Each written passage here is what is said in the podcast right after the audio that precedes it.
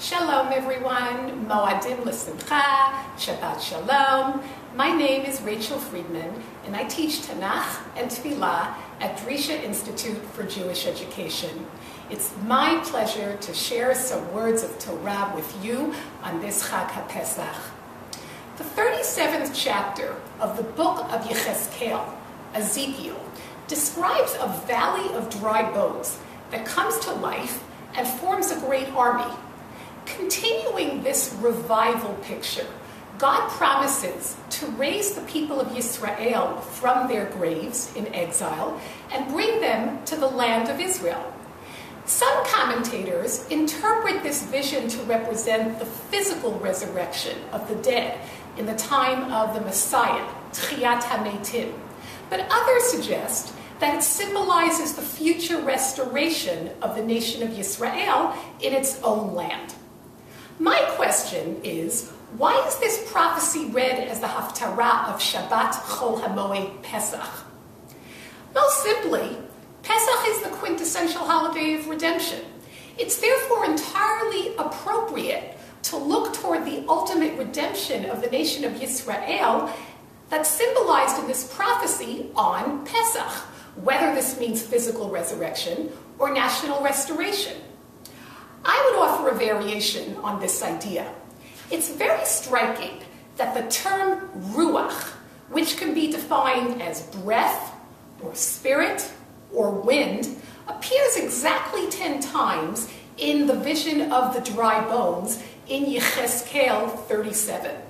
The first nine times it appears as ruach, and it's clearly the medium of the physical revival of the dead bodies of the people. In the tenth case, there's a slight variation. The word appears not as ruach, but as ruchi in the possessive, my spirit. God declares, I will place my spirit in you, and you will live again. Vinatati ruchi bachem vichiyitem. Radak, Rabbi David Kimchi, and more recently the scholar Michael Fox, recognize that there's a subtle but significant distinction between ruach and ruchi, spirit and my spirit. Whereas ruach is the source of the physical resurrection or the political restoration of the nation of Israel, ruchi is the medium of its spiritual revival what God promises through Yechezkel is not only the physical restoration of the exiled nation, but also the remolding of the national psyche and character so that they are passionate about being God's nation. It's not just about being, it's about being passionate. The desperation, the complacency of diaspora will be a thing of the past. It'll be replaced by the vibrancy and the enthusiasm of a national renaissance and a religious rebirth.